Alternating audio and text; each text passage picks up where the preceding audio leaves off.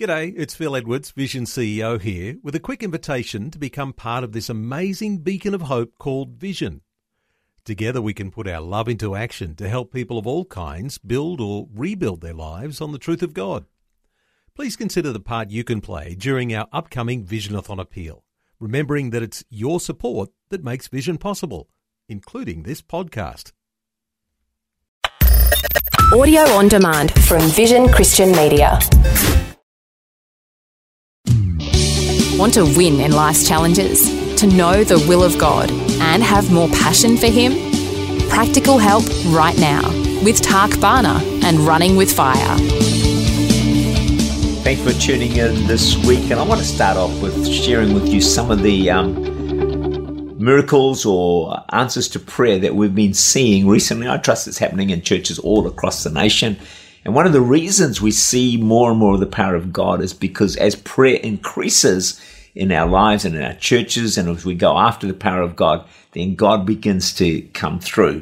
So one recent Sunday morning, we had 3 healings actually during the morning service. One of my favorite ones was a person called out as I was kind of wrapping up a service and says, "Hey, my ear has been healed." And they'd had all this pain in their ear for several weeks. And suddenly during the service, bingo, it was gone. Another person had upper back pain, and they were also instantly healed during the service. I spoke to that person several weeks later, and yep, they said, "Hey, don't forget, my back was healed during that service." And there was one other person who had pain, rib pain, had done some damage there, and that was also healed during the week. Another person, not during the service, but had a trapped nerve in their neck and had been causing pain to shoot up the right arm, actually not in the same service, but in another service. And so they're having pins and needles in the right hand. So the doctor said they're going to need a CAT scan and probably surgery to fix it. They went forward for prayer, and they woke up one morning completely healed, no symptoms at all. God's power is starting to move and starting to flow, and we're going to see increasingly more amazing demonstrations of God's power, healings and miracles. You know, the power of God or healing, I believe, is the children's bread. It's our divine inheritance. It's what God has got for us. And one of the keys, of course, is we got to just keep praying, but praying with faith. It's interesting to note how large portions of the Bible speak about prayer. It's incredible. You can scarcely open the Bible, Genesis chapter 4:26, and it says, "Then men began to call upon the name of the Lord." Then the Bible closes with Revelation 22:20, "Come, Lord Jesus." So here's a thought for you. What God makes prominent in Scripture, He wants to be prominent in our lives. He speaks a lot about prayer. Do you know why? Because He knows in your journey of life, you're going to have a lot of times where you need to know how to pray. And it's prayer that's going to see you through and get you through to the other side. Jesus Himself prayed a lot. Would you believe it? Luke 6 verse 12, this amazes me. Jesus went out to the mountain to pray and continued all night in prayer to God. Look, if anyone, this is the Son of God, if anyone could go without prayer, it would have to be God Himself in Jesus. Yet no one prayed as much as Him. So what was He doing? He was modeling the vital place of prayer for us to live for God, to live godly lives, to enjoy blessings, to have breakthroughs, to make right responses in difficult situations, to have the faith to break through. So here's a good question. What is prayer?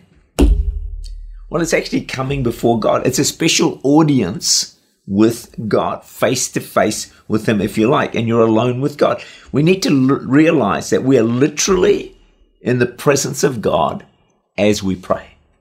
You know, God is with us at all times, and prayer is just intensifying that sense of God being with us. One of the things about prayer is we need to learn to pray now before we need to know how to pray. You know, get ready for the crisis before the crisis. It's too late to learn to pray once you're hit with a real difficult situation. Christian musician and composer was at a low point. His money was gone, facing the threat of debtor's prison, and stress literally paralyzed him. He couldn't walk, move, or feel anything on his right side. He was ready to give up, but he turned to much prayer and decided to try writing music one more time. George Frederick Handel wrote The Messiah, considered the greatest piece of sacred music ever written. Here's my point. Imagine if he didn't know how to pray when the crisis hit him. He would never have written The Messiah. Thankfully, before the crisis, he had learnt to pray. Can I encourage you? Learn to pray now. Tak Bhana is the Senior Pastor of Church Unlimited in Auckland, New Zealand. For more information, to make contact or to listen again, look for Running with Fire at our website, vision.org.au.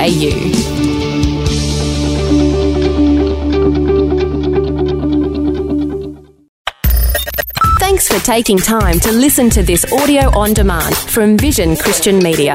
To find out more about us, go to vision.org.au.